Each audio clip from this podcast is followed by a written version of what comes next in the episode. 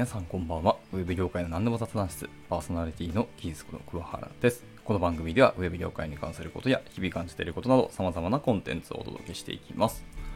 はい、えー今回はですね、タイトルあります通り、ちょっとこの国における学歴社会についてですね、ちょっと思うことがいくつかあったので、それについてちょっと今日お話ししてみようかなと思います。えっと、まあ、どういう語り口かするのちょっと悩ましいんですけども、まあ、ちょっと東大っていうキーワードを出そうと思います。はい。東京大学ですね。あの、まあ一応日本で一番と言われている。まあ何で一番かっていうと、いろいろあるんですけど、まあ総合的な面で東京大学が結果的に一番だと言われている大学なんですけど、東京大学がすごいって言われてる理由は、まあ皆さんも一応想像はつくと思いますけども、東京大学がすごいんではないんですね。はい。ここは結構重要で、えっと、学校と教育っていうのは実は別物なんですよ。はい。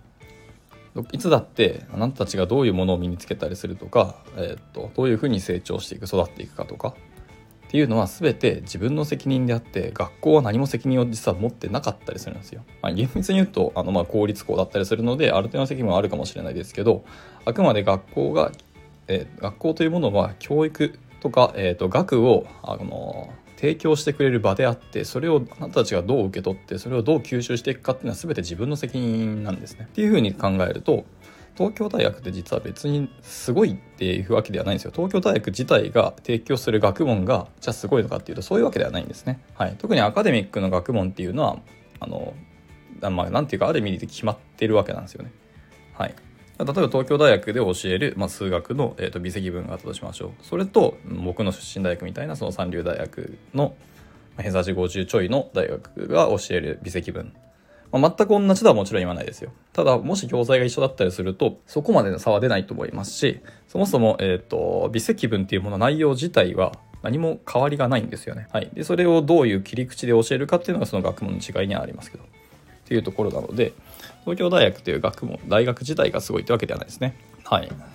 何がなんじゃあなんで東京大学がすごいかっていうと、まあ、統計の話だと思います、はい、東京大学で学んだ方々がものすごく、まあ、たまたまその東京大学に入る方々が優秀だった人も多かったっていうのもあるかもしれないですね。そのスタートは、まあ、そもそもその東京大学自体あの建てた方自体がものすごく有名な方で、まあ、その人のもとで学ぶっていうのにはそのハードルも高かったりするのでそもそも門戸が確かに厳しかったっていうのはあると思います。なのでそもそも入れる人たちが、えー、と優秀な人が多かったっていうのはあるかもしれないですけどそこではないんですよね、はい、どこに入ったかっていうのはやっぱりそんな重要ではないしどこに入ったかっていうので、えー、とそこがすごいっていうふうにはならないんですよ、えー、大事なことはそこを出た後なんですよね、はい、何を学んだかっていうのもものすごく重要なんですけどそれ以上に大事なのはその出た後です。で東京大学を出た後の方々が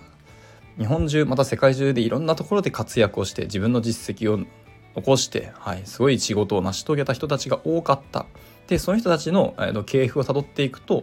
過去に東京大学を卒業されていたっていう方が多いんですね。結果として東京大学にやっぱり優秀な人が多く集まるはずだと。し、えー、とそういう効果も高いし結果的に、まあ、国もいろんなところ世界も、え、東京大学っていうのも注目しようっていう風になるから東京大学はやっぱすごいっていう風な後から権威づけがドーンと乗っかってきたっていう感じですねはい。あとは慶應義塾大学みたいにものすごくまだ有名な方が建てたっていうのもありますけど、有名な人が建てた大学だからすごいっていうのは、あの、一定層もちろんあると思いますよ。ただもう、建てられてから、え、何十年、もしくは100年以上経ってる大学もたくさん世の中にあって、まあ、その人たちの凄さとか威厳っていうのは、割ともう形骸化してたりとか、まあ、名前とか歴史で見てすごいなっていうのはあるかもしれないですけど、そこまでじゃあ入る学生たちにこう響いて、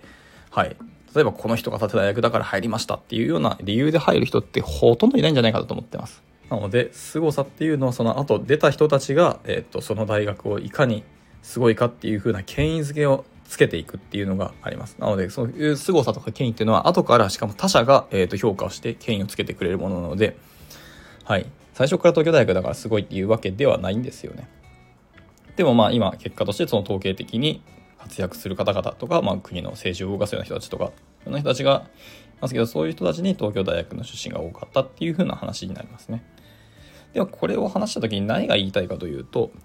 ここから皆さんがじゃあ例えばバンタンを出たからといってえっ、と何ですか？ちょっとバンタンさんを別に低いという風に評価するわけじゃないですしもうこれだけ幅広いことをまた現代風な学び方とかはいあのまあ一定上なんか文科省とか教育機関が決まったような教え方をしなきゃいけないっていうことからすごく外れて本当に皆さんが学び深くなるようにとかいろんな学び方とか教育の仕方っていうのをあの考えられる学校っていうのはかなり稀有でこれは日本では本当に珍しいものなので僕はバントンっていう学校すごくあの素晴らしいものだなっていうふうに思ってます。世界中探すと割と全然引きを取らないと思ってます。はい。もうなんかお決まりのものを教えなきゃいけないとか5教科7科目をしっかりやらなきゃいけないとか。この教育っていうのは そもそも日本のあのです、ね、第二次世界大戦の時に終わった後ですね。あのマッカーサー元帥が日本国憲法を作ってからそこからいろんなものを制定してったんですけどその時のまあ軍事教育っていうのがいまだに根付いててだから5教科7科目やっていわゆるこれ何をやってるかっていうと平滑化をするんですよね。能力を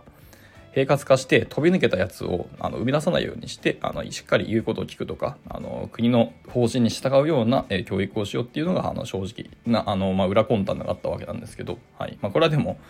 誰がそう言ったわけじゃないし文系にそういうふうに載ったわけではないし僕がそういうふうに考えているんですけども。ただまあいろんな人たちもいろんなその教育機関とか昔ながらの教育の、まあ、良し悪しで結構語られてるので、まあ、その辺もあの皆さんもちょっと調べていただくといろいろ見えてくると思いますけどあながち間違ってないと僕は思ってます。はい、でまあそういう教育があって今のやつがあるんですけどバンタンはそれに全然マナさんはそれに乗っからないというか本当に現代のえ入られたメンバーの皆さんがどういうふうに学びを得るかどういうふうに成長できるかっていうのを全力で考えてあのその場を提供することにあのフォーカスをしたっていう素晴らしいサービス提供なので、はい、別にバンタンさんを出たことを僕は胸本当に誇りを持っていいしあの胸張ってバンタンさんを卒業したんですよっていうふうにあの社会に出ていってほしいなと思ってますけども、はい、だからといってでもバンタンさんとじゃあ東京大学を比較するっていう話ですね。比較する人は世間にいると思うし外にいると思います。もしかし皆さんももしかしたら比較するかもしれないですけども全くもって僕はあのそこ引きを取らなくていいんじゃないかなと思ってます。はい、っていうのも皆さんがどんどん活躍してそれを塗り替えていけばいいんだと思ってますね。はい、あくまであのバロメーターでしか一つのバロメーター参考値でしかなくて東京大学出たからすごいっていうわけではないんですよね。はい。っていうことをちょっと言いたかったと思います。まあ、東京大学コンプレックスっていう、あの、ことを皆さんが持ってるっていう前提の話でももちろんないですし、一つの例え話です、これも。はい。なんですけど、要はここから皆さんの人生がどうなっていくかっていうか、皆さんの評価がどうなるかっていうのは、今から皆さんが作っていくもので決まっていくものなので、もう現時点で皆さんがあの別に従っていうことは全くないですし、同じ、まあ、東京大学の人たちとか、あの、本当に優秀な方々いらっしゃいますけど、ここからどういう仕事を成し遂げてどういう社会貢献とか世の中にどういうものを生み出して残していくかっていうことが全てになってくるのでスタートラインは一緒ですね。っていうので皆さんは今後自分の能力とかのことを信じてしっかり頑張っていただければいいんじゃないかなと思います。思うように動いて思うように羽ばたいていただければなと思います。はい。では、えっと、今回はこんなところで一旦以上にしようかなと思います。ではまた次回の収録でお会いしましょう。バイバイ。